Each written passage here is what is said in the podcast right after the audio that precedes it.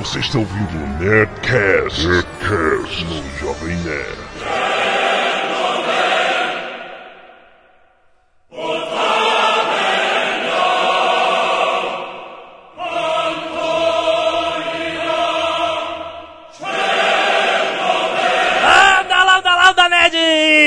Alexandre Antônio, Jovem Nerd, e eu já sonhei que estava em uma batalha medieval como lanceiro, e eu detestei no sonho, mas adorei quando acordei. Eu sou Carlos Merigo, você bem clichê.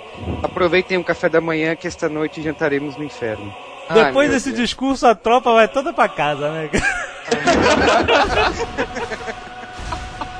Com essa veemência.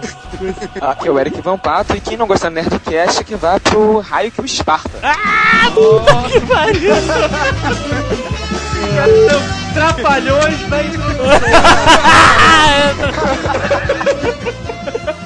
Daqui é o Guga, eu quero uma máquina do tempo que eu vou matar um persa, porra! Aqui é a Zagal e eu estou usando o meu elmo de espartano que eu fiz. Ah, você que você, entre parênteses, cara, o ferreiro que você pagou fez. Não, cara, eu desenhei, idealizei, expliquei e paguei. É meu, foi eu que fiz. Estamos no Nerdcast espetacular de This is Sparta! Ai, ai, que beleza, que beleza, chegou, está chegando, é hoje, é hoje. Se você está ouvindo na sexta-feira, é hoje que você vai gritar no cinema e vai levar um chutão na cadeira. Nós estamos reunidos com dois convidados novos, que é um que é o nosso publicitário de esbolso, Carlos Merigo do blog Brainstorm 9, nosso mega boga fã e nós também somos fãs, adoramos o blog dele, fazemos o maior jabá dele sempre. Ou como vocês disseram, publicitário de estimação do Exatamente. Jovem Nerd, o que é ótimo. Exatamente.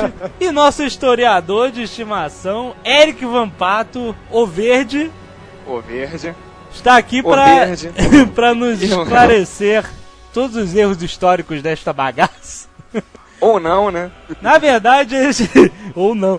Na verdade, este Netcast não é sobre o filme, não é sobre os quadrinhos, apesar da gente comentar, óbvio, mas ele é um, mais um Netcast histórico. Muitas pessoas pedem, muitas pessoas gostam, nós prometemos que vamos fazer muito mais. Nós vamos falar sobre o período das guerras médicas, as invasões dos persas. Quem são os persas? Quem são os gregos? Por que, que esses caras brigam?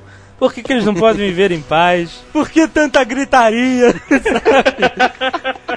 A gente vai explicar mais ou menos o que aconteceu. E-mail. Canelada.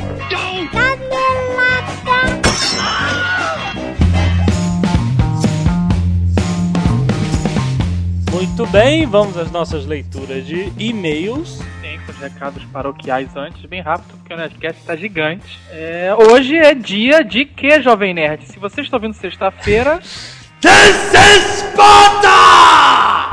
Essa é a intensidade que as pessoas têm que gritar no cinema, não é assim? hoje é dia de This is Sparta, seus nerds motherfuckers. É a nossa campanha Flash Mob This is Sparta, onde as pessoas vão no cinema e gritam que nem os idiotas na hora do filme. A troco de nada. Flash Mob é só uma diversão saudável. Não estraguem o filme de ninguém, só gritem nesse momento, ninguém vai perceber e pronto, acabou. Então participem hoje, tirem fotos, filmem é, as suas festas nas filas, gritem para as câmeras This is Sparta, mandem para o Jovem Nerd que a gente publica no site, as melhores. E temos que agradecer também aos nossos colaboradores barra editores, Aham, Polar e Schiavini, que vem ajudando bastante no Jovem Nerd News. é verdade, muito obrigado do Jovem Nerd. Não só eles, como outros também, Evandro Louco e um monte de nomes que eu não lembro. Vocês, por favor, não fiquem Ah. tristes. No próximo Nerdcast a gente traz uma lista. É verdade. É... Ah, eu só queria uma curiosidade. Existe um filme chamado Os 300 Espartanos de 1962, sabia? Uma Não sabia. curiosidade, a gente não comentou nesse Nerdcast. Procurem, é legal. Mais um filme sobre a Batalha das Termópilas. É, e eu vou aproveitar os e-mails para dar uma sugestão. Comprem o livro O Último Reino do Bernard Cornwell. Das crônicas anglo-saxãs. É muito bom. Exatamente. Crônicas saxônicas, eu acho. E é espetacular o livro, vale muito a pena. Vai ter um link do submarino aí em breve. Por favor, clique, compre, divirta-se e nos dê comissão. Muito bom. Então vamos aos nossos e-mails referentes ao último Nerdcast, que foi sobre coisas irritantes, certo? Sim. Se você não ouviu, por favor, ouça que está muito engraçado. E se você não quer ouvir esta parte dos e-mails, adiante até o minuto. Whatever. Vamos começar com os e-mails de voz. Toca aí. Fala pessoal, aqui é o Luciano do Rio de Janeiro, voltando a mandar mensagem aí pra vocês. É, esse Nerdcast que irrita foi meio sem noção, mas foi engraçado. Eu separei uma lista das coisas que também irritam, que não foram faladas. Então vamos lá. Primeiro, comercial em canal pago. Já paga uma fortuna, aí passa 2 minutos da- do programa e 45 minutos de comercial. É carro que dá uma desperto e quer furar fila. Tu tá lá, muito bem, esperando a tua vez pacientemente para não atrapalhar o trânsito. Aí vem um engraçado, corta pela, pela direita e acha que você tem que dar passagem. É, crente vendendo revista, não sei com vocês, mas como eu moro em casa, de vez em quando aparecia um crente lá assim, domingo, 9 horas da manhã, sabe? Divertidíssimo. É, e falaram de motorista de ônibus, mas eu acho que além de motorista de ônibus, motorista de van consegue ser pior, aqui no Rio de Janeiro pelo menos. E pior do que motorista de van é motorista de Kombi. Principalmente se a Kombi tiver aquela desgraça daquelas buzinas de Vai gostosa! Bem, sabe como é que é? Mas é isso aí. Um abraço, sucesso aí pra vocês. Até mais. E aí galera do Jovem Nerd, aqui é a S de Porto Ferreira e eu mal odeio a maldita tecla Power embaixo da Delete. Toda vez que você vai fazer um maldito trabalho, você tá terminando ele, você vai dar o delete esbarra no maldito Power. Vocês esqueceram de falar isso, cara, eu não acredito. Um abraço pra vocês aí, continue o bom trabalho aí, falou. Muito bom, esses foram os e-mails de voz. A gente não tem feito mais isso. Sim, Vamos- tá evoluindo. Vamos rapidamente para os e-mails normais. Jorge de São Paulo, apenas. Gostei do Nerdcast sobre coisas que irritam, mas vocês também não podem falar nada sobre o modo com que as pessoas falam. Afinal, vocês cometem por várias vezes a irritante e porque não falta de educação de meter palavras em inglês para palavras existentes em português, como free talkers e whatever.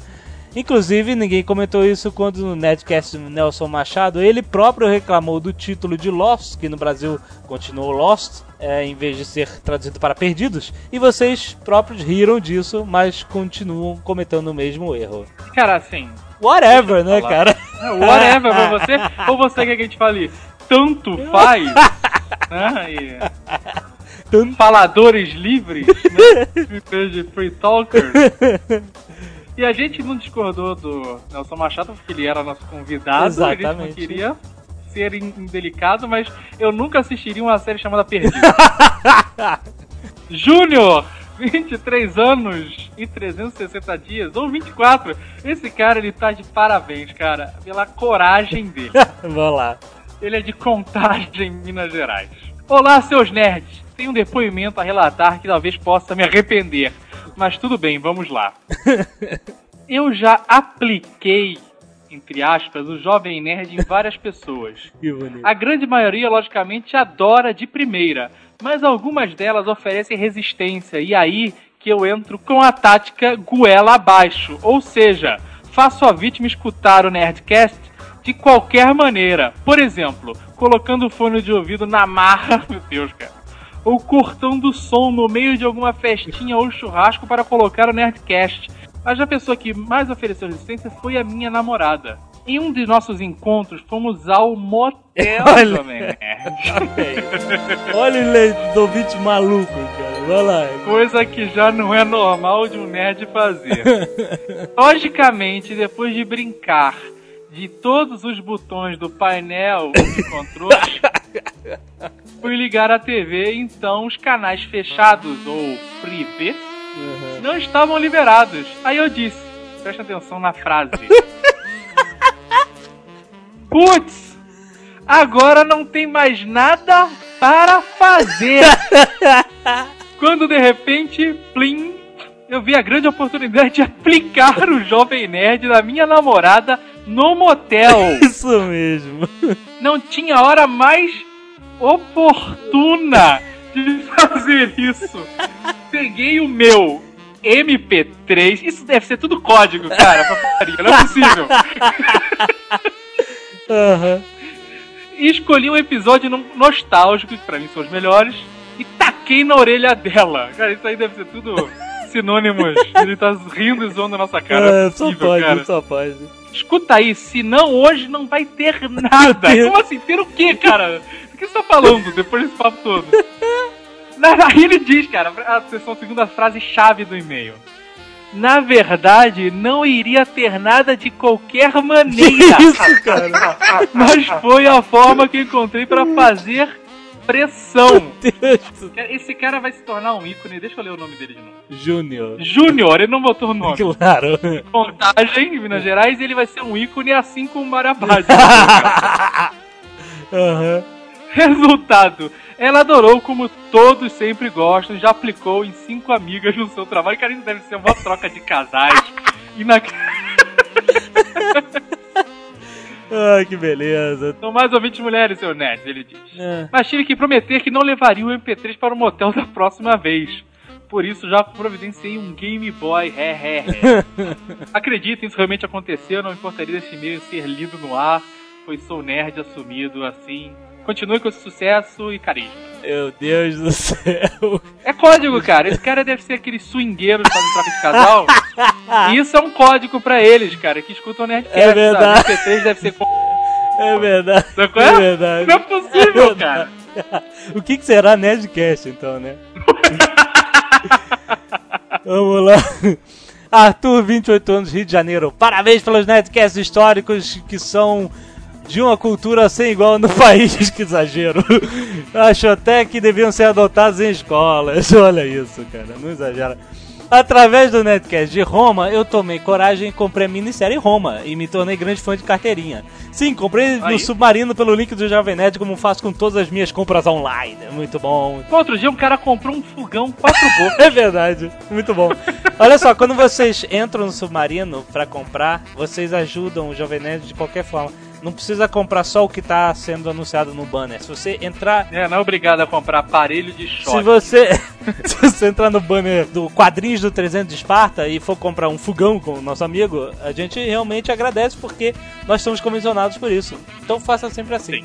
Então ele continua. Sobre o de coisas chatas, resolvi nomear algumas coisas que me irritam. Nós recebemos muitos e-mails sobre coisas que irritam. Agradecemos de montão, eu sinto uma pena enorme não poder ler todos, cara. É muito e-mail. Então eu resolvi pegar esse, que é o que teve as melhores sugestões de coisas irritantes. E ele vai representar, o e-mail do Arthur vai representar todos os outros e-mails. Obrigado mesmo Mesmo assim. porque ele é muito e-mail, é irritante. É, é, é verdade. Vamos lá, coisas que irritam ele e a nós também. O Faustão falando que os artistas dão um show no pessoal e no profissional. Espetacular. Mas isso não é pior que Garela. Ga- Você tá louco com essa entrada garela. E a nova mania da juventude de chamar todos os miguxos pela primeira sílaba do nome. Por exemplo, aquelas fotos no Orkut onde você vê na legenda Eu e meus miguxos Lu se matará. Amo vocês! Sabe? É horrível isso, cara. MSN? E aqueles desgraçados que tem uma imagem pra cada letra do alfabeto? A frase Olá, tudo bem? se torna um emaranhado de Oz com olhinhos amarelos, de Tage pintados e Jim Carrey dando tchau, cara, é horrível. Character. Quando você conta aquela história ultra emocionante e resumidamente leva 30 minutos e a criatura que tá olhando pra você atentamente até então pronuncia um Hein? Senhora Jovem Nerd, a campeã disso? Não acredito que vocês esqueceram o NEM.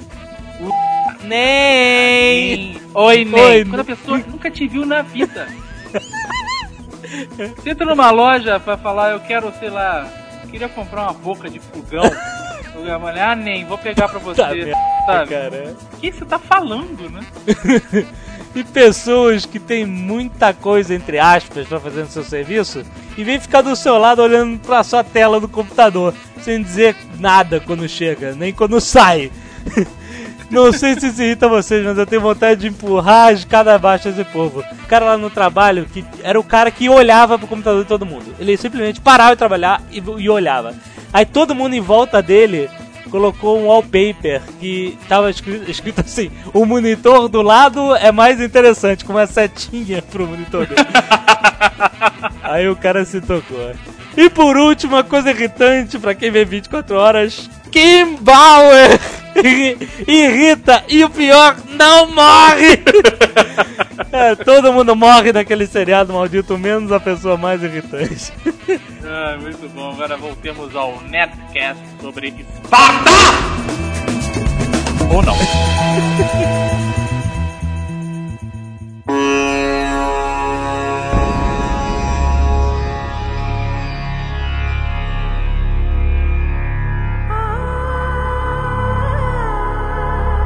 Vamos começar esta bagaça porque temos muita coisa pra falar. A situação é o seguinte. O Rodrigo Santoro tá de um lado. todo cheio de piercing, todo cheio de beleléu. E do outro lado tem 300 homens seminus, todos machos, esperando o Rodrigo Santoro chegar. Como é que a gente chegou nessa situação? Pois é. É, Aliás, você falou em todos os machos. Eu vi hoje uma matéria que eles falam que o 300 é, o, é um dos filmes mais gays de todos os tempos. Não, é porque E o cara, é engra- incrível, colocam é 10 engraçado. pontos por que, que o filme por que, que o filme é gay, assim. Eu não assisti ainda, não dá pra confirmar, mas eu- todo mundo tá dizendo que é o filme mais gay de todos os tempos, assim. Eu não sei por que as pessoas estão falando que o filme é macho, porque são um bando de grego, gente. é verdade. Como eu sempre falei, pode ter certeza que a partir desse ano já vai ter a parada gay 300 em São Francisco, cara. Pode ter certeza. This is Sparta! Antes, muito antes disso, nós vamos contar o que aconteceu com o Império Persa, como ele veio a existir, o que aconteceu com os gregos, como eles vieram a existir. Quem foram os caras fodões que brigaram, quem começou, quem puxou essa briga, por que que eles brigaram e qual a importância disso no nosso mundo de hoje. Quem são Existe os um- persas hoje? A Pérsia foi o primeiro grande império, né, do, do mundo, né, da Terra. Assim, o primeiro mega império que não existia nada parecido em, em termos de. É bom você situar realmente que é no planeta Terra, na Terra, porque né, É, eles tinham o Império, É verdade. pra não confundirem, né? o Império Sith, né, que é um império mais antigo. This is Sparta! A Pérsia hoje é Irã, Paquistão, Afeganistão, Turquia, Síria, Líbano, Jordânia, Palestina, partes da Ásia Central, norte da Índia e até o Egito. Então é coisa bagalho.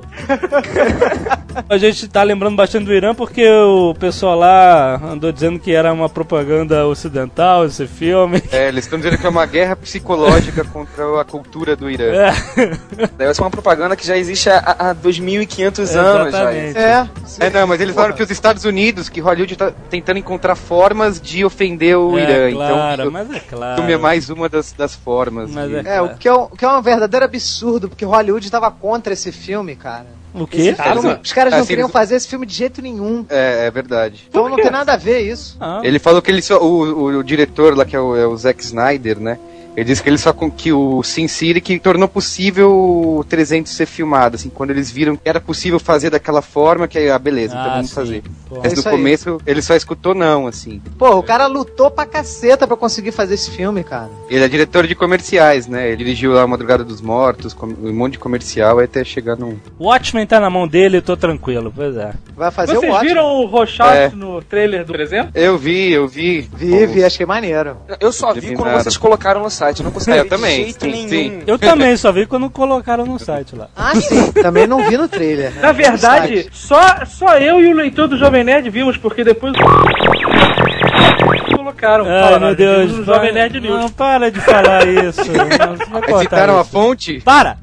Voltando pra história. que- que- porque assim, uma coisa que é, que é bom de, do, desse Nerdcast aqui é porque a- acho que a maioria das pessoas que estão loucas pra assistir o filme assim não, não deve até imaginar. Só que o filme, pelo que dizem, não tem. O filme é o- e a HQ não tem nada a ver com a história real, assim, né? É bem. Não, não é que não tenha nada a ver, né? Mas tem uma licença É, não tem, mas é muito grande. Muito né? grande, é, exatamente. Não, mas olha só, É, o filme tá a exagerando. história do Frank Miller contam, cara, um hiato na história, sabe? É uma situação mínima na, em todo o conflito que aconteceu. É, uma, é um. É, exatamente. Só uma batalha de um- em uma grande guerra que se prolongou em, entre gerações, mas ela teve um valor e, e né, dramaticamente é, é, muito interessante. Mas a gente tem muito mais que falar que acho que é legal até pra pessoa ir sabendo todas essas coisas, né? Pra. Como se chegou nisso. Chega, né? enriquece mais a história quando você vê uma coisa. This is Sparta!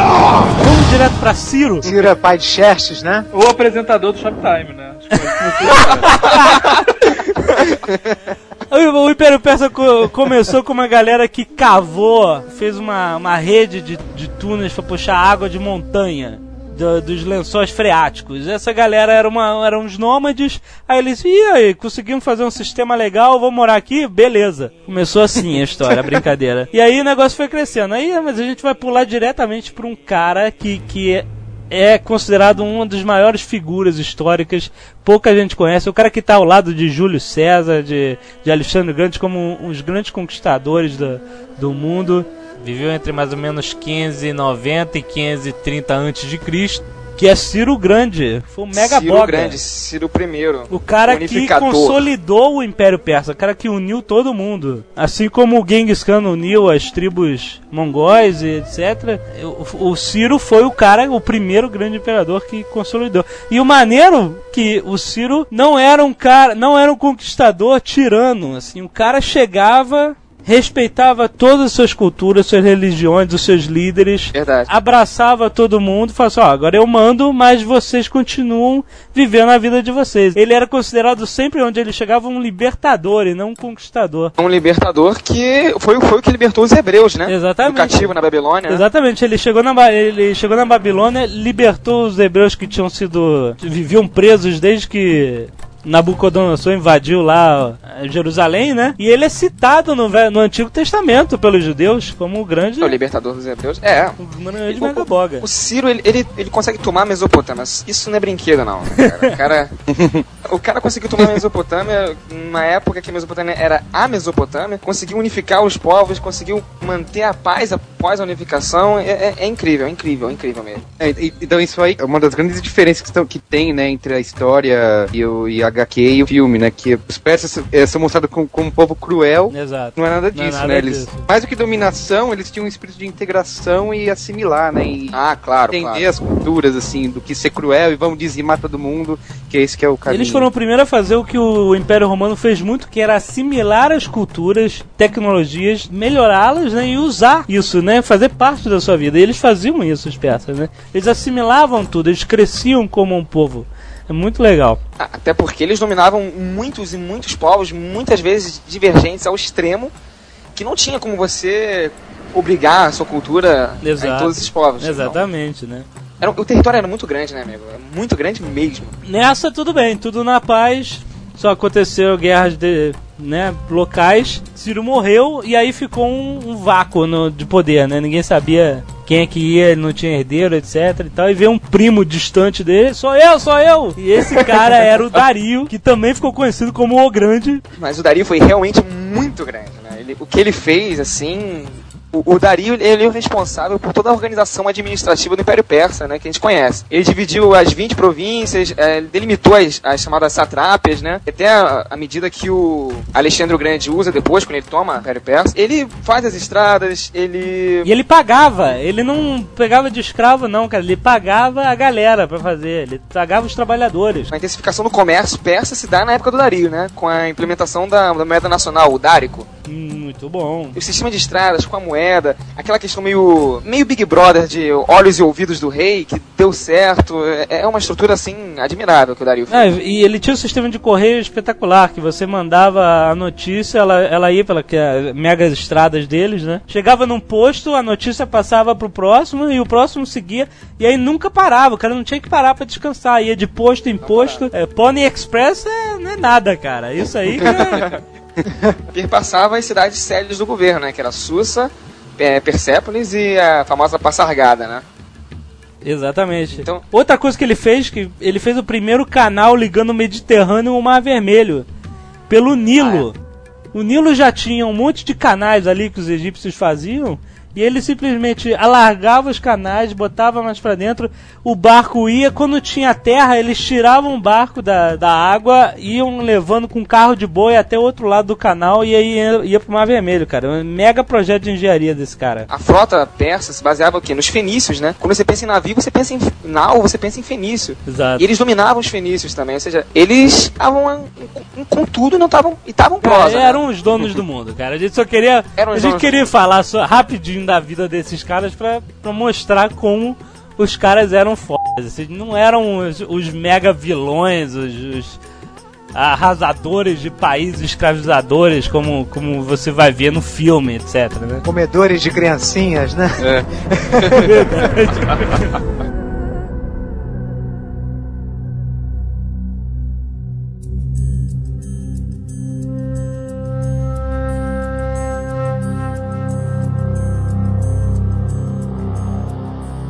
Muito bem. Século 8 a.C.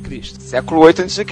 O que, que aconteceu do outro lado? E aí? Bem, tínhamos a formação das polis, né? As cidades-estados estavam começando a se formar. Pois é, a E- Grécia não era uma nação como era a Pérsia, que era um grande império unificado, né? Na verdade, as grandes centros, as grandes cidades eram estados in- independentes, né? Tinham seus próprios reis, seu próprio comércio, suas próprias leis. Então. Atenas era uma cidade-estado e ali quem mandava era tinha chegou a ter rei ou não teve rei? Já era um sistema democrático. né? Bem, bem, o sistema democrático é, chega um pouquinho depois, E né? depois, né? ti- Um pouquinho depois. Nós temos a tirania, anteriormente a isso. A organização política de Atenas, né? Ela é, segue uma lógica meio diferente das demais, né? Nós tínhamos a partir do século VIII, século VII, por aí, a figura do rei, né? Aham. É, mas vai perdendo a antiga, essa antiga importância do rei, vai se, vai se perdendo, né? Vai surgindo a, a figura do magistrado nessa época. Exato.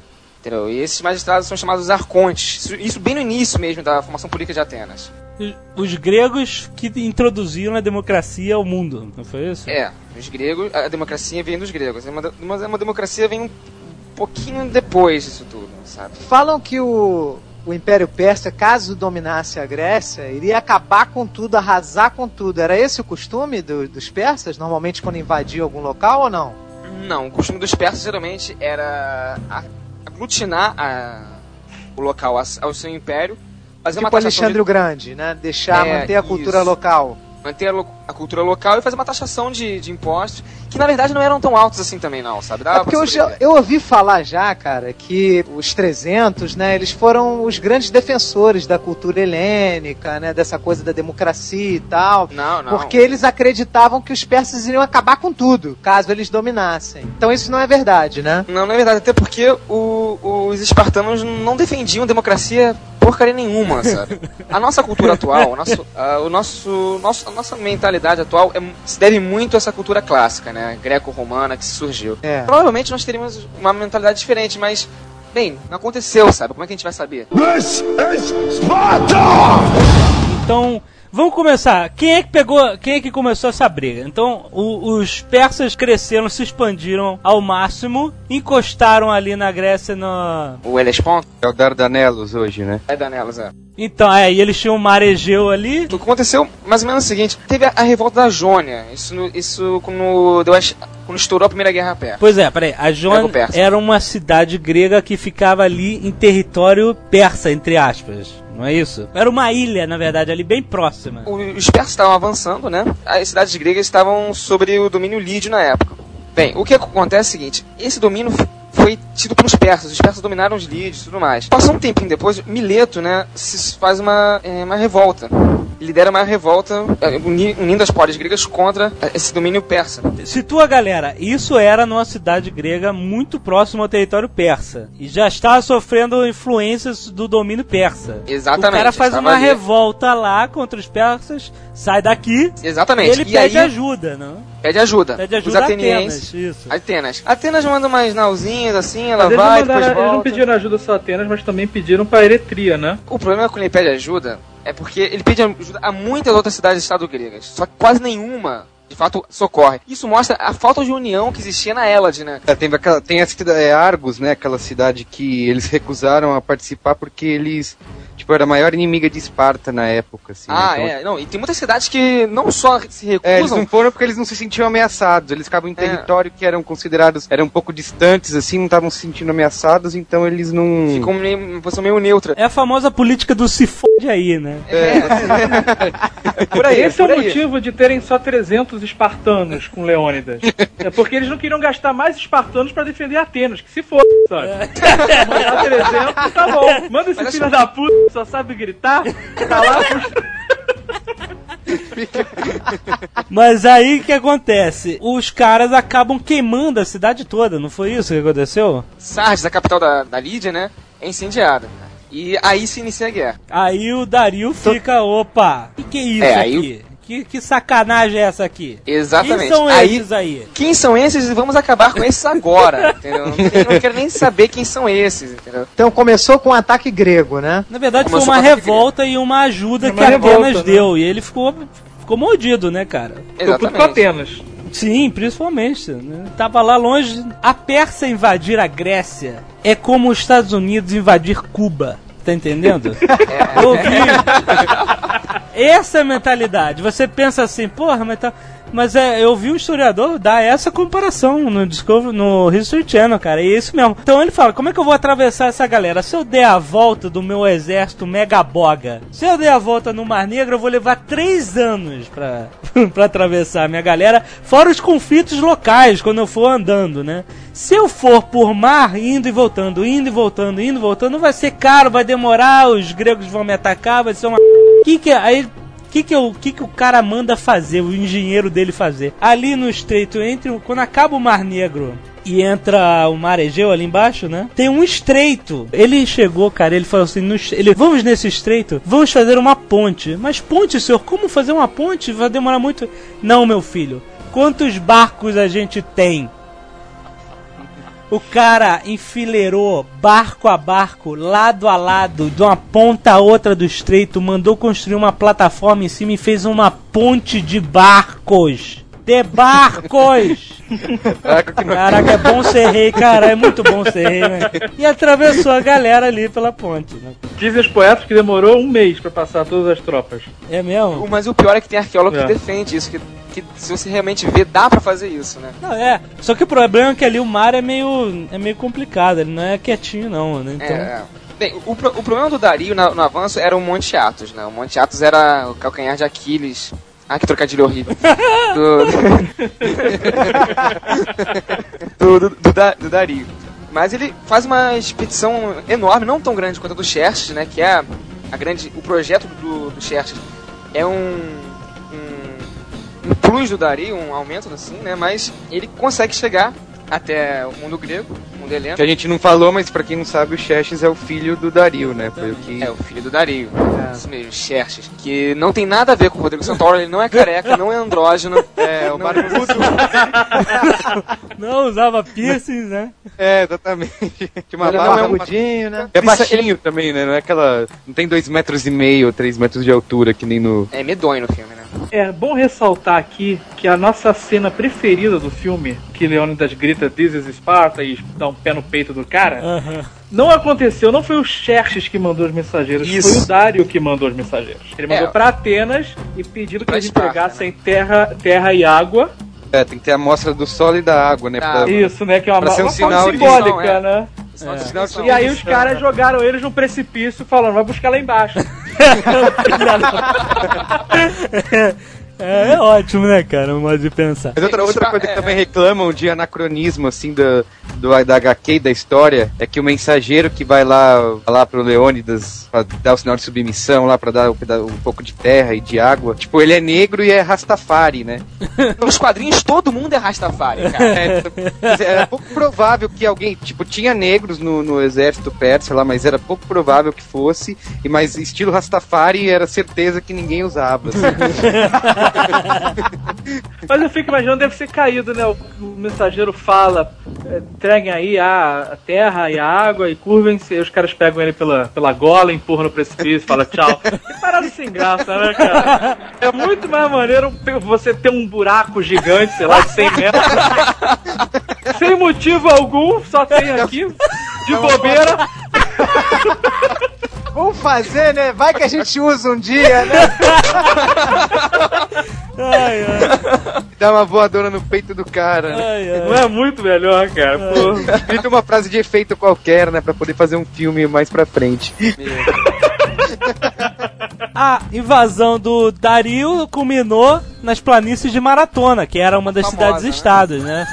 Que chegou todo nhenhenhé tomou, Tomou um pau violento. pau violento pois é, dos gregos que usaram uma estratégia que depois ficou muito conhecida como a estratégia do Aníbal contra Roma, que usou muito, que foi a formação do exército tipo em flecha, né? Ou seja, quem tá no meio fica mais na frente e as laterais vão ficando mais para trás. E, ou seja, o meio passa a ser o alvo central. Os persas vêm correndo, o meio toma porrada, retorna, começa a voltar enquanto as laterais avançam. O que acontece? Logo, logo o exército grego, o exército ateniense, né? Era, era, era misturado o exército ou era só ateniense? Não, não, tinha, além de atenienses, tinham outros também. Tinha os espartanos também, tinham platenses. Acabei de Então, ver aqui. aí que é, o meio recua, as laterais avançam e eles abraçam, se cercam os persas. E aí, cara, é uma matança, filha da p. Essa matança só se deu porque o Milcíades, Ah, que era um tirano ali de uma ilha grega, conhecia a forma dos persas lutarem e foi ele que convenceu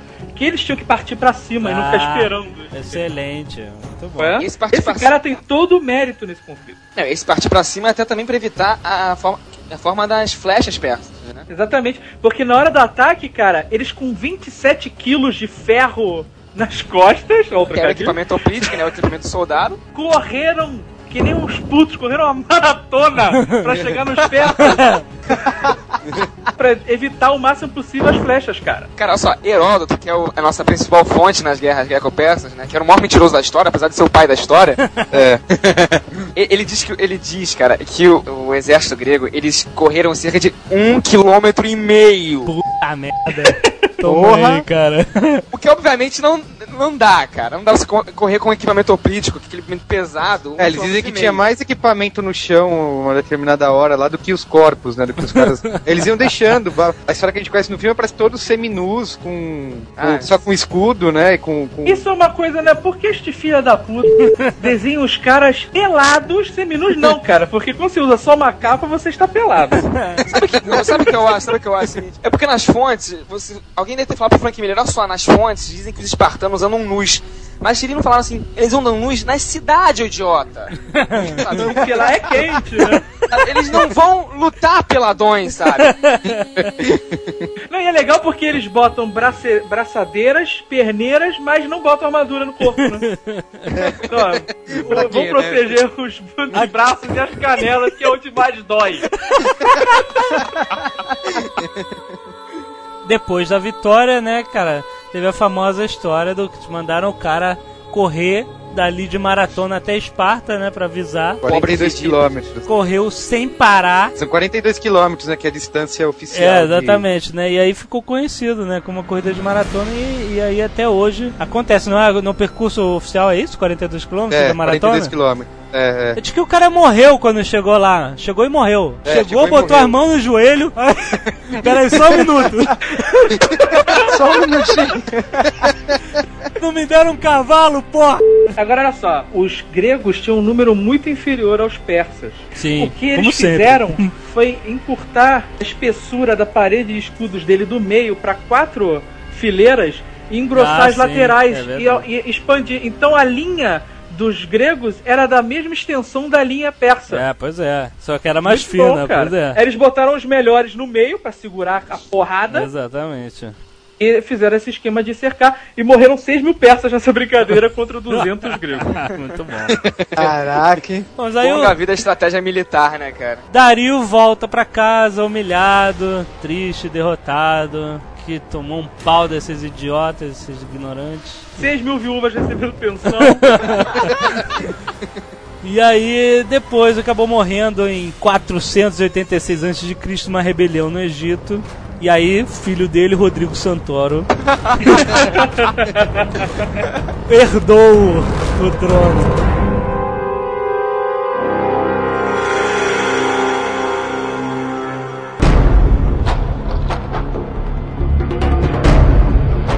Muito bem, agora estamos em 480 antes de Cristo. Xerxes manda. Xerxes manda na Pérsia e já cresceu com a pinimba. Não, é o bom de lembrar de tudo isso que toda essa história que a gente sabe, o cara que contou que o Heródoto só nasceu aí, né? Tipo, então tudo isso que tá sendo falado até agora, ele, ele escreveu por relatos, né? Ah, Me contaram que. É, Me né? contaram! Contaram. É por aí mesmo, nasceu em 484, né? O Xerxes viu seu pai ser humilhado, viu toda essa palhaçada que aconteceu, tá puto da vida. Mas será que o Xerxes, antes de ser rei, ele já era todo depilado? Porque, convenhamos, aquilo deve dar um trabalho filho da puta, né, cara? Porque tu raspar um cara que tem piercing até no, no topo da cabeça é complicadíssimo, né, cara? E aí, quer dizer, o cara cresceu com esse sentimento de vingança aí, né? E Agora é minha cresceu, vez. né, Agora é minha vez. E aí ele juntou lá. Aí que o Heródoto fala, né, cara? Ninguém sabe ao certo o número, né, do, do exército persa na invasão. Né? Mas tem várias Então eu vou colocar um fontes. milhão, né? Pois é, é um né? cara, olha só, sabe quanto o Heródoto dá? Ah. O Heródoto, ele dá assim, eu até ler aqui na, na fonte direta. Dá mais de 5 milhões de homens. ele coloca, para sermos exatos, bote aspas aí, por favor, pelo amor de Deus. 5 milhões 283 mil 220 Ah, não. homens. Caraca. Você imagina a hora do jantar. Atenção! Batendo panela, sabe? Ah! Os Faz caras não tinham nem como montar um exército desse, né, cara? Não, e sem contar as mulheres, concubinas, eunucos, cavalos, animais de carga, cães indianos, cães amestrados e whatever. E os elefantes que também o Frank Miller colocou na história que não tem, né? Então nessa época, pelo menos. É, o elefante é coisa do Aníbal, né? Essa coisa de elefante, circo. e- É, é. Mas então o Xerxes decide invadir a Grécia como pai, só que ele fala ponte de navio. uma ponte de navio é pouco, quero duas. ele fez duas pontes de navio. Por que não, né, Por que cara? não, né? Duas vezes mais rápido. É, ele, ele tinha mais de 1.200 navios, né? Naus de guerra, que eram as triremes, né? Então, era navio que naquela época mais, né, gente? Então, A Trireme é aquele navio, pra, pra quem viu Troia do lá do Brad Pitt, é aquele navio que, que eles vêm invadindo é, a ilha de Troia lá e tal. É aquele navio que tem um olhinho pintado e tal. É um navio, cara. Mais importante do que o olhinho pintado é as três fileiras de remo. Tá aí o nome, Exatamente. Trireme, Trireme. cara, por favor. 180 remadores. Mas, eu- cara, eu fico, eu fico pensando como é que funcionava isso de três fileiras. O barco era altíssimo. é, Era alto e a galera de baixo ficava rentinho no mar. E os remos de cima deviam ser imensos, né, cara?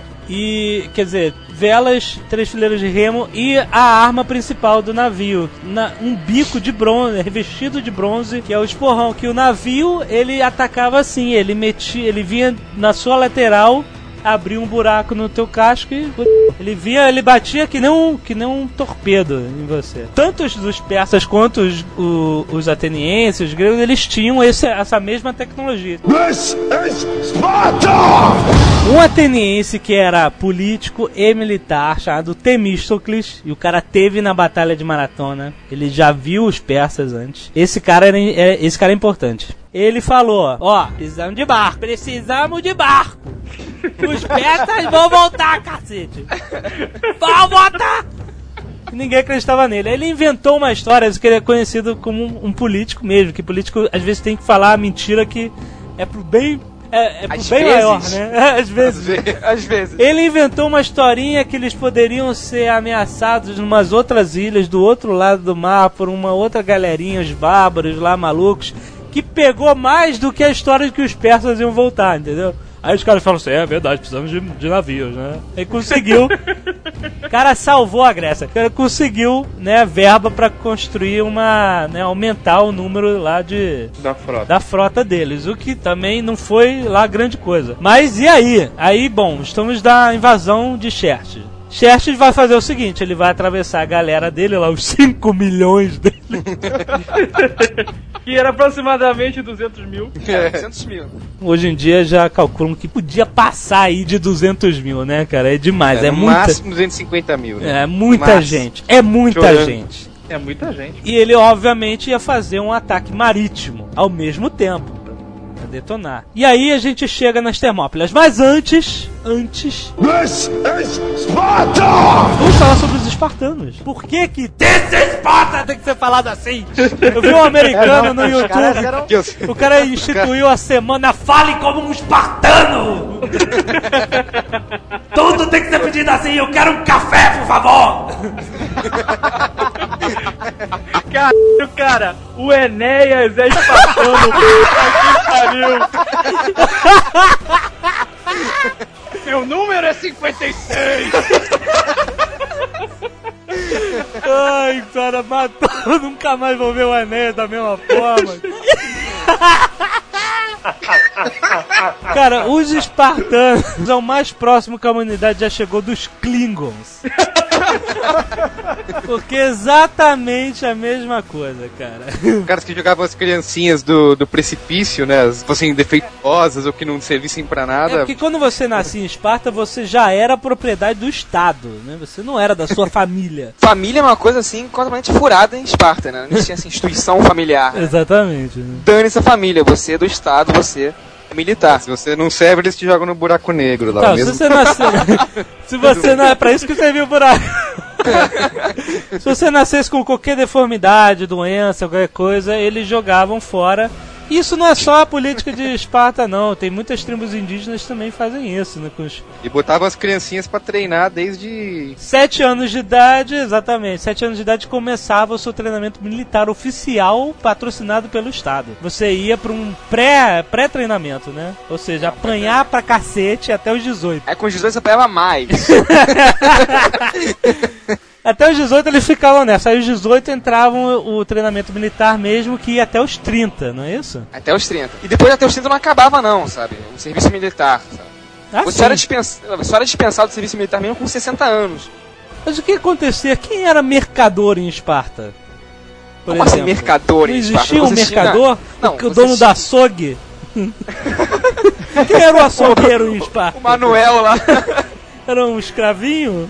O quê? Não, não, não, não o, o que acontecia em, em Esparta é o seguinte: tinha os esparciatas, né? Eram os espartanos mesmo, que eram chamados iguais. Eram os cidadãos que gozavam dos plenos direitos e tudo mais. Tinham os ilotas, que eram propriedade do Estado, eram servos, serviçais ali da região ali da, da Peloponeso, Aham. que trabalhavam para os espartanos e eles eram um número muito maior e eram coagidos a, a trabalhar pelos espartanos. Entendi. E tinha também os periecos. Os periecos eram os, os súditos espartanos, mas que é, não eram espartanos, esparciatas, mas eles podiam participar da vida pública de Esparta. Mas eles não eram naturais, então, dos Eles não eram naturais. Sempre tem a questão do estrangeiro, né? O estrangeiro era o perieco. Entendi. E esses estrangeiros podiam ser artesãos, podiam ser o seu Manuel lá da padaria, podia ser o que for. Entendi. E as mulheres, né? Como- E, e as mulheres. As mulheres espartanas eram diferentes das, das outras mulheres, né? Das outras mulheres gregas, né?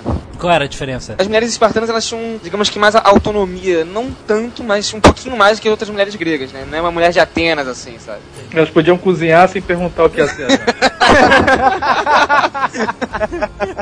Não, é tanto que no filme, que não, não, não na HQ, mas no filme, tem a, a esposa do Leônidas, ela tem uma importância grande no filme, né? Que eu, eu não assisti ainda, mas pelo que eu ouvi dizer, pelo que eu vi de cenas assim, ela tem uma importância grande na, na, na É, ela história. aparece mais do que nos quadrinhos. Né? É. Essa questão da, da mulher espartana, que a mulher espartana, ela, ela tinha que ser tão forte quanto o homem espartano. Porque a prole espartana tinha que ser perfeita. Exato. Então, a- as, as mulheres espartanas faziam exercícios e tudo mais. Tanto que a única Todos mulher... nus, né? Que- Ou só os homens? Só os homens, assim, né? Que lugar, né, cara? Os homens, eles, os homens eles ficavam juntos sempre, na verdade. Para o homem se casar, não é se casar, né? Para ele ter uma mulher e, e ter um filho e tudo mais, ele tinha que dar uma certa escapada, assim, do, do regimento militar que ele se encontrava para se encontrar com a mulher. Porque ele era obrigado pelo Estado, pela cidade espartana, a conviver com os seus homens o tempo todo. Ele comia com seus homens, ele dormia lá com seus E homens. comia seus homens também. Ai, meu Deus. É isso que eu ia te perguntar, cara. Esse negócio que fala, ah, tudo viado, não sei o quê. Como é que é isso lá pra eles? Que não era homossexual. Eles não tinham essa ideia, né, de homossexualismo. Não, o, o, o homoerotismo, o homossexualismo, a pederastia arraigada mesmo, assim, é da cultura, cara. Não existia essa coisa de homossexual, de viadão e tudo mais. Então o cara lá. Era uma ele- coisa mais Brokeback Mountain, né? É, mas- Eu não sou viado, não sou viado, mas aí, vai- aí pegava com jeito. É porque o bichona devia se fuder, né, meu amigo? Imagina o espartano bichona, cara. Pô, não dá, né, cara? Mata esse filho da puta, meu amigo. Joga, joga É pra isso que serve o buraco, né, cara? É pra isso. This is Sparta! Eles tinham um, um rito de passagem também, né? Que era matar um, um servo. um ilota. É, um ilota, Um um ilota. esse servo, né? E tinha que matar, ninguém podia saber. Senão Isso, tomava, senão apanhava depois, né? Contra a honra, imagem. Era, era um seguinte, era um ritual de sangue. Tudo em Esparta era um ritual de sangue. É, É o quê? Pera aí, eu não tô entendendo, tô perdido. Pro cara, pro cara, tipo, se formar, Virar virar homem. homem, ele tinha que matar um ilota, que é um servo, à noite na encolha e não ser descoberto. Ah, Senão ele tá. Você não precisa apanhava matar, né? cacete. Não precisa matar, então, né? Não, tinha que Não, matar. tinha que matar. Tinha que matar o ilota. Como é que ele provava que ele matou, se ninguém pode saber? Não, podia ir um cara com, com ele, sei lá, um testemunho, capitão. Um cara, é certo? Não, cara, olha só, as pessoas da cidade não podia ter aqui. Ah! O quê? Ah! Ah! Sabe, não podia, ninguém podia ver ele matando o cara, sabe? Eu podia ver ele matando, mas depois que matou, cara, Aí, pô. não tinha como esconder, sabe? Depois que matou, podia fofocar pra todo mundo, né? Mas ele tinha o quê? Que lutar com o cara? Assim, ou era que paulada na cabeça Não. quando o cara Não, tava... ele, ele dá varrendo. Não, uma... era stealth, era stealth. Tinha que vir Totalmente isso. por trás. Que ritual idiota do cara. Sim, eu acho. O ritual do cara pra ele ser um guerreiro espartano é matar o faxineiro? É o first E kill. escondido! O faxineiro não pode nem pensar em revidar, cara. É, cara. Mas, mas isso era pra manter os ilotas na linha, né, cara? Porque tinha muito mais ilota que espartano na cidade. Cara, olha só, se eu fosse Lota, isso não ia me manter na linha nem f***, cara. Porque a minha cabeça ia ser.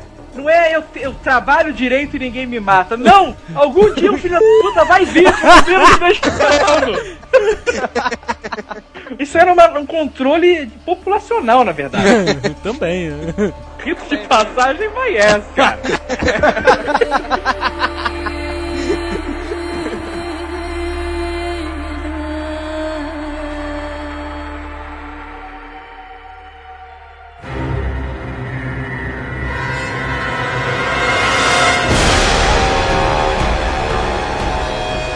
Xerxes que vem descendo com seu exército em direção a Atenas, porque ele queria Atenas. Atenas era o alvo, né? Esparta era lá no sul, whatever. Se eu chegar lá, eu chego. Mas ele queria detonar Atenas, que era a pinimba deles, era com Atenas. Não tinha Esparta will burn to the ground.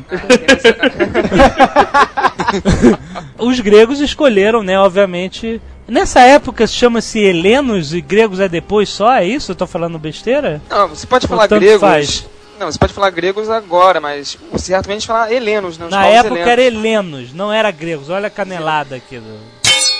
São os helenos, depois é que virou uma nação e tal, etc. Então os helenos chegam, eles escolhem o local, né? Quem tá defendendo escolhe o local. Onde vai mandar parar, né? Aqui, daqui tu não passa. Faz a linha no chão, né? Faz a linha.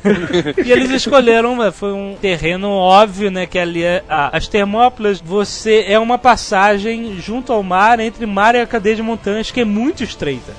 Não é isso? É um desfiladeiro mesmo, né? É um desfiladeiro, Desfiladeiro que passavam duas carroças no seu É. ponto mais estreito. Uma Exato. ao Totalmente- lado da outra. E é um terreno totalmente infértil, né? Também. Que, que é, Termópilas é terras quentes, é isso? Terrenos quentes? São os portões quentes. Portões né? quentes. É, portões quentes. E quem é que tava co- coordenando essa, essa, toda essa defesa era o Temístocles, o tal, dos barcos, né?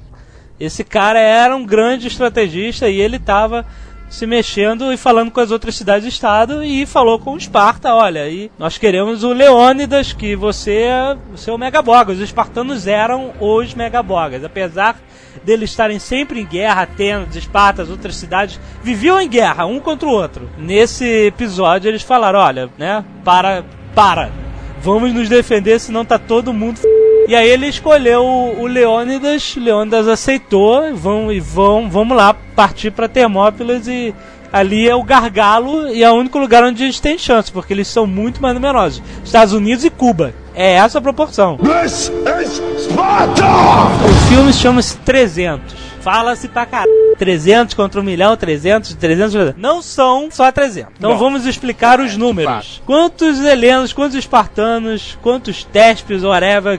Quem é que tava lá Tinha 7.300 cabeças. no total? Isso. Mas espartanos 300 só, é isso? Só 300 porque a galera de Esparta tava pouco se fudendo pra Atenas.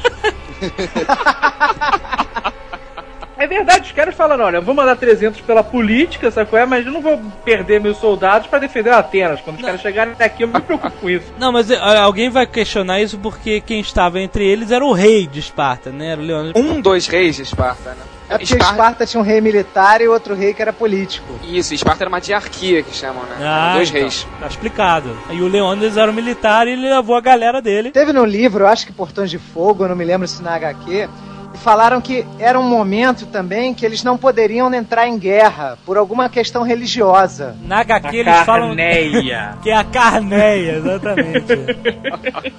Não é isso? Não, Ou se derrama sangue na carneia. Isso, era, isso procede? É realidade? Isso É. ou não?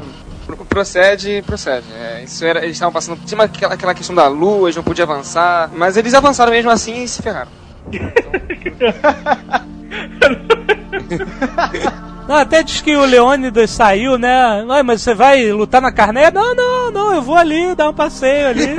Essa vou galera, vem, comprar vem um comigo. Fumamos Os cigarro. packets, né, cara? O cara até a bandana ele levou. Agora, tem até uma parte maneira do livro, Portões de Fogo, que quem, quem se interessar muito por ela, pela história, pode É ler, que é O excelente. livro sobre essa batalha. Portões de Exatamente. Os caras, os espartanos falam assim pro Leônidas, né? Fala pros soldados assim: Vamos mostrar pros persas que nós não somos aqueles afeminados de Atenas. Exatamente, né, cara? Já, acho que foi até por rixa, né? Ah, vamos lá mostrar pra eles. Mas então, tinha os 300, a guarda pessoal do Leônidas e mais uns 6 mil e tanto de outros povos Helenos. ali, helenos, é isso? Sim. Isso. Ou seja, não eram só 300, tinha uns 7 mil e pouco. Mas tudo bem, contra 200 mil vale, né? A, a proporção sinistra, ridícula. Esse exército persa era o- eles chamavam de imortais, né? O- Não, mas não, os imortais. que atacou, os imortais só vieram Os depois. imortais eram a É. tropa de elite. Isso, Ah, eram 10 sim. mil. Mas você sabe, Jovem Nerd, por que, que são imortais? Porque morria um, entrava outro. Eles Ah, tinham sempre o bom, mesmo Ah, ele número. Cheio do dever de casa. Pareciam imortais. Eu- Então, olha só, não, vamos seguir a sequência da batalha. É, os caras se posicionaram ali, no gargalo, onde é o lugar onde você tem chance. Porque, realmente, você tem 200 mil, mas você tem que afunilar todo mundo, você vai meio que lutar de igual para igual ali. É, isso é óbvio, todo mundo sabe, o Aragorn sabe. ai, ai. Mas então. Aí o que acontece? Os persas queriam, eles sabiam que a galera tava ali e que ia dar trabalho pra eles. Então eles queriam fazer o seguinte: eles queriam entrar com a frota de navios por trás da passagem e, ata e atacar dos dois lados. Aí que o Temístocles se posicionou, embarreirou lá com os 400 triremes dele contra uma frota de 1.200 e poucos, né?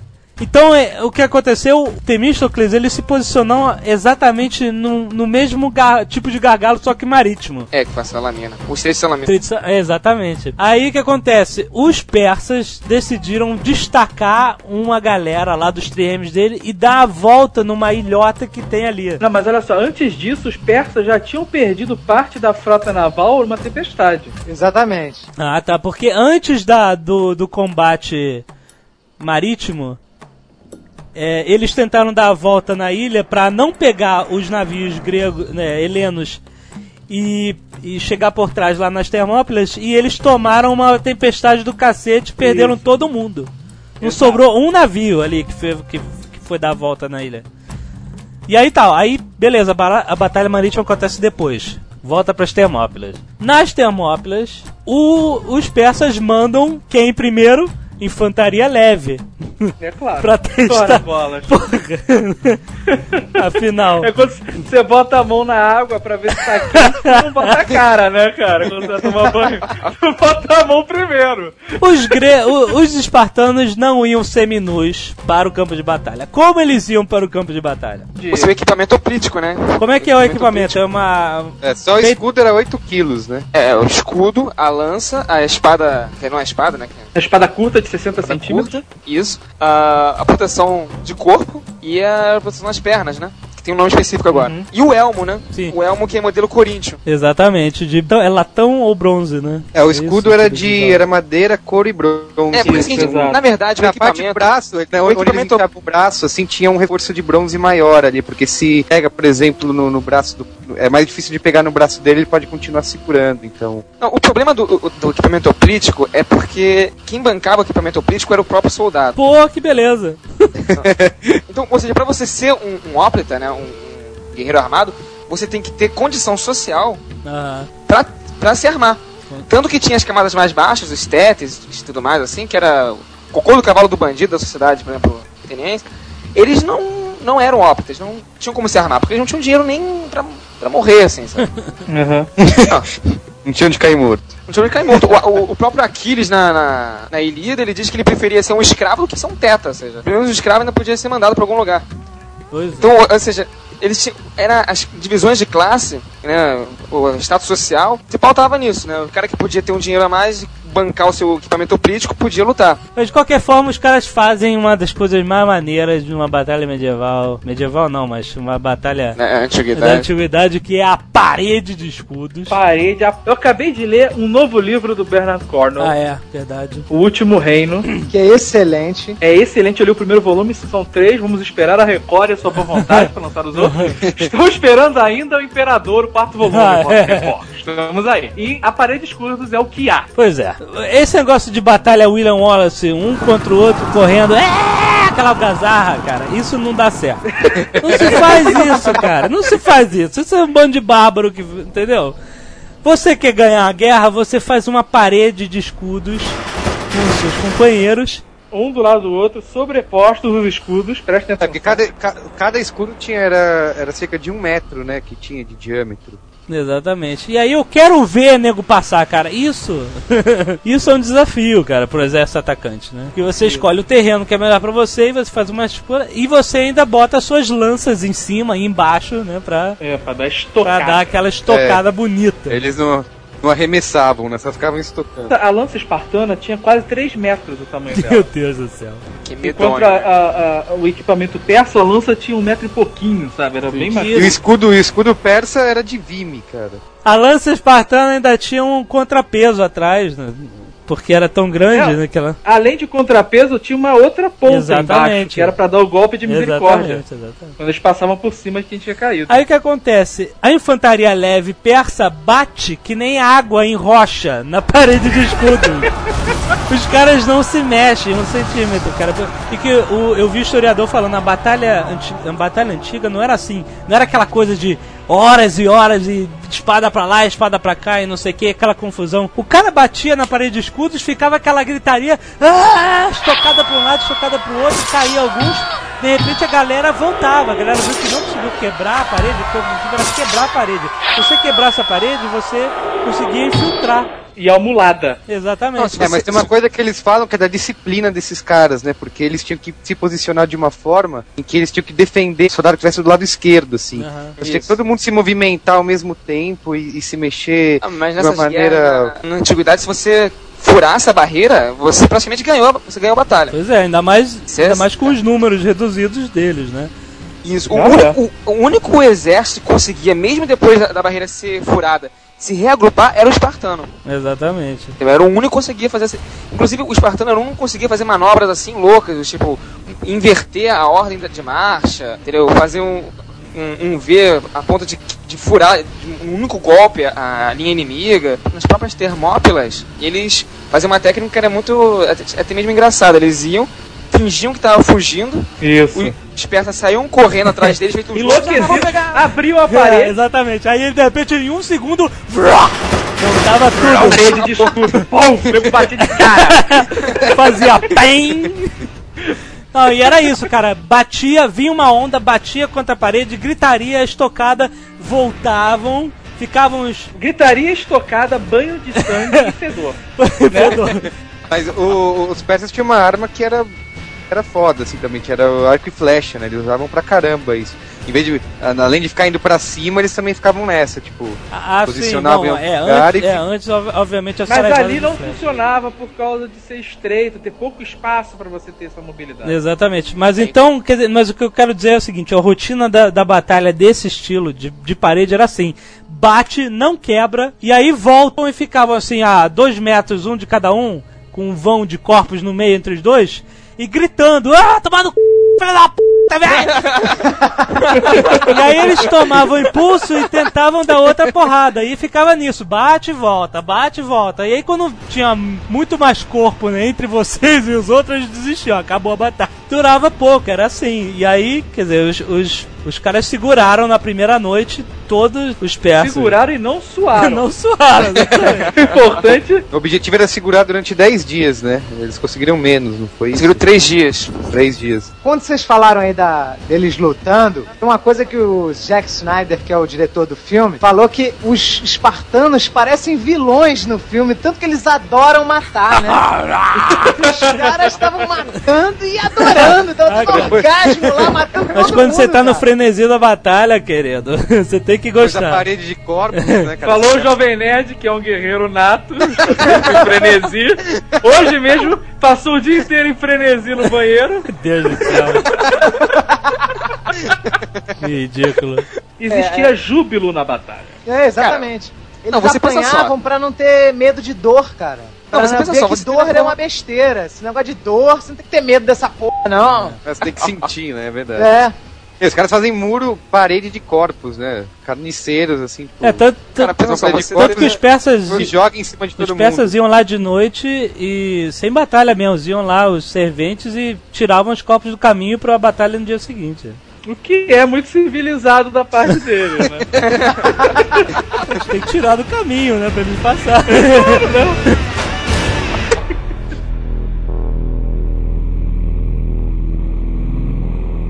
Antes de chegar na, na batalha, eu, eu, eu li que eles ficaram quatro dias sem lutar. Porque Xerxes ficava tentando, porra, não vamos lutar, não vamos brigar. Ele deve ter pensado assim: vocês vão perder mesmo. Por que eu vou ficar me cansando, perdendo soldado? Desistam logo e pronto, né? Eu acredito que tenha sido isso, né? Que ele deve ter imaginado. né? Pô, De repente ele pensou assim, porra, esses caras são machos pra caralho. vamos ver, vamos ver se eu consigo meia dúzia pra mim. Não, é, Com o Rodrigo Santoro como chefe, ainda até a gente aceita isso, né, cara? Não, falando sério. Militarmente falando, você tem um general como o Leônidas ou guerreiros como os dele, cara, no seu exército é tudo numa guerra. é, claro. É, verdade. Agora, mas verdade. não- eu acho que não existe nenhuma evidência ou até indício que o, que o Xerxes tenha falado, está, estado, em, diplomático estado aí, em né? comunicação com o Leônidas, né? Nessa O batalha. Leônidas podia estar com ele porque aonde ele gritasse o Xerxes ouvia. Eu via lá no fundo. Aí na segunda, segunda batalha foi contra os imortais, né? Que ele já se preocupou. Não foi a segunda batalha? Mandava É, a mandou a guarda pessoa-. É. Que era a guarda pessoal dele. Os imortais, pelo que eu, que eu li, eles usavam sim máscaras, mas não eram aquela, obviamente, aquela máscara de metal né, assustadora do filme e dos quadrinhos, mas era assim um capuz com um tecido preto em que você enxergava através do tecido, mas de longe você não via o rosto.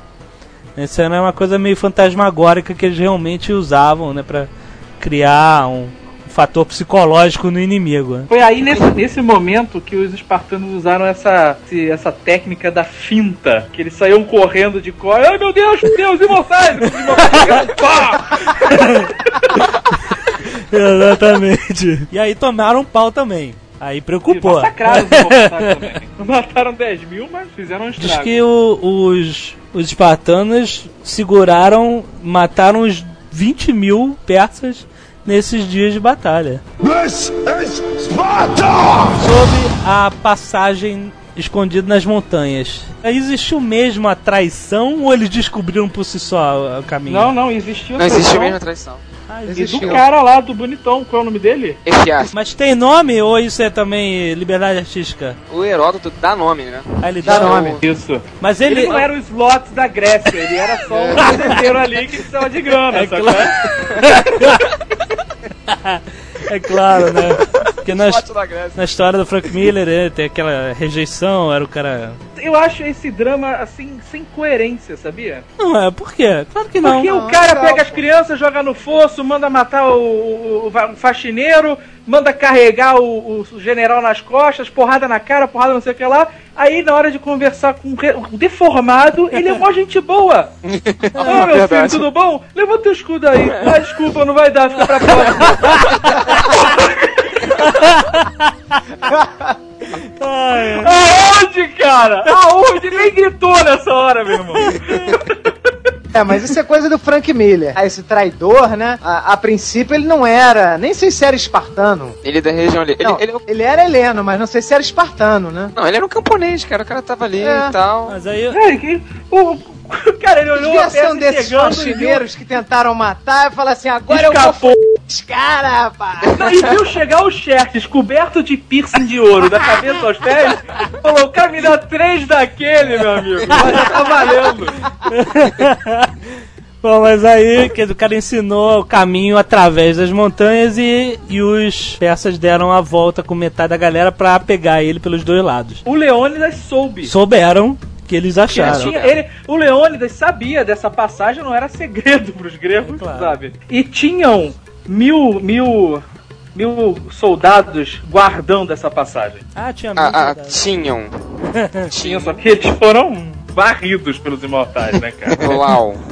E foi nessa hora que, sabendo que o, o- tava tudo perdido, né? Que eles estavam cercados, não há. Não tem Não, jeito. não há muro nem firula em combate que evite isso, né, cara? Exato.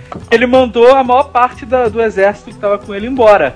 É, Ele despachou grande parte, só sobraram com ele o quê? A guarda pessoal, que é os 300 espartanos, Isso. né?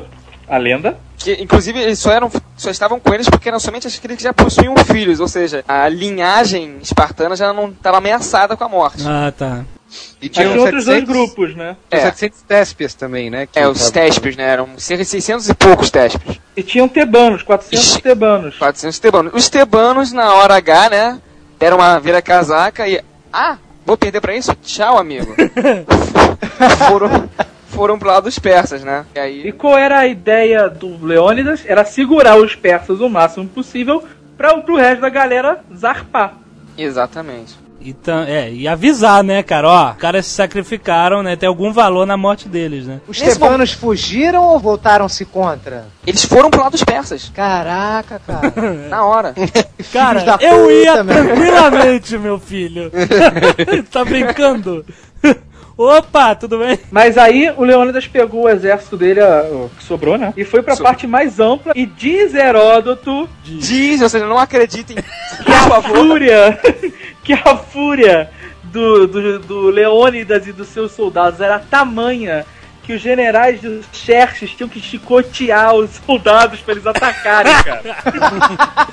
Excelente, né, cara? Mas é possível, né, cara? Você imagina 300 espartanos enlouquecidos falando, vamos morrer, então que se f... E nessa luta morreram dois irmãos dos Xerxes. Ó, sério? E o Leônidas morreu logo na primeira fase também. Morreu flechado. Ele deve ter ido ponta de lança, né, cara? Que nem um maluco. Acho que ele morreu. Porra, né, cara? ele mo- Ele levou uns 20 com ele, com certeza, mas não. É, tanto que, era, a fúria é tanto que ele explodiu depois que morreu. né? É, que nem videogame. Desaparece. né? Acho que ele morreu É, cara, flechado e. Eu acho que no final o nego já devia estar batendo com pedra, pedaço de pau, É. cuspindo Não, olha só, cara, nessa primeira fase o Leônidas morreu, aí eles pegaram, teve uma Ah, luta teve pelo uma luta corpo pelo do corpo Leônidas. do Leônidas, exatamente. Os É, persas porra, queriam é pegar. exatamente. Mas arrancaram a cabeça, né? Chegaram É, a... Não, calma. Aí eles recuperaram o corpo, só que depois morreu todo mundo. É, então não adiantou Todo muito se preocupar com o corpo. Porque depois, cara, os, os espartanos lutaram até a última gota, cara. As, é, as lanças quebraram, Eles tiraram as espadas, as espadas envergaram, perderam fio, viraram porretes de metal. e acabaram as espadas e quem sobrou são na mão. É soco e mordida até o último homem, cara. Isso é muito foda. Muito bom. Ninguém se rendeu, cara. Ninguém se rendeu, se aí rendeu. depois eh, os persas pegaram o corpo do Leônidas, decapitaram, dividiram em dois e crucificaram. É, exatamente. exatamente. Coitado. Dizem que tá- a, a coragem do Leônidas era tanta que o coração dele, quando foi arrancado do corpo, tinha pelos. Eu não sei o que isso quer dizer. Ai, meu Deus. E o coração ainda gritava de Jesus Esparta também.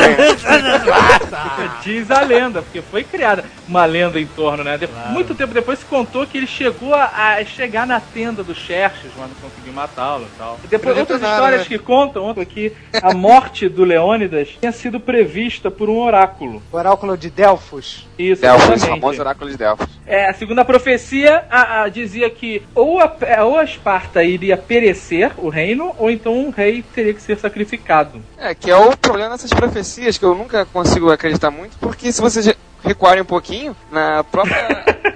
um pouquinho. Com cuidado, né? Olhando pra trás. na, na- as primeiras a primeira guerra médica mesmo, com, na revolta da Jônia, começa porque o, o rei da Lídia, né, já estava constituindo seu império, vai no oráculo de Delfos, né, e, e o oráculo de Delfos diz pra ele, olha só, se você mandar uma, um exército contra os persas, você vai destruir um grande império, né, no final das contas, o grande império que foi destruído foi, foi o dele mesmo, né. Então tu tem que entender o que o cara tá falando pra você, né, cara? Cada um interpreta como quer, né?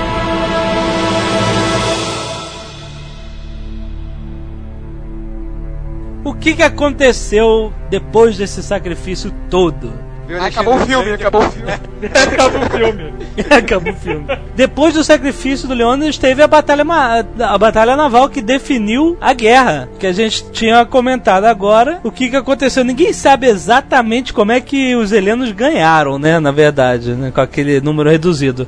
Tudo bem que eles estavam no estreito, tinham a vantagem.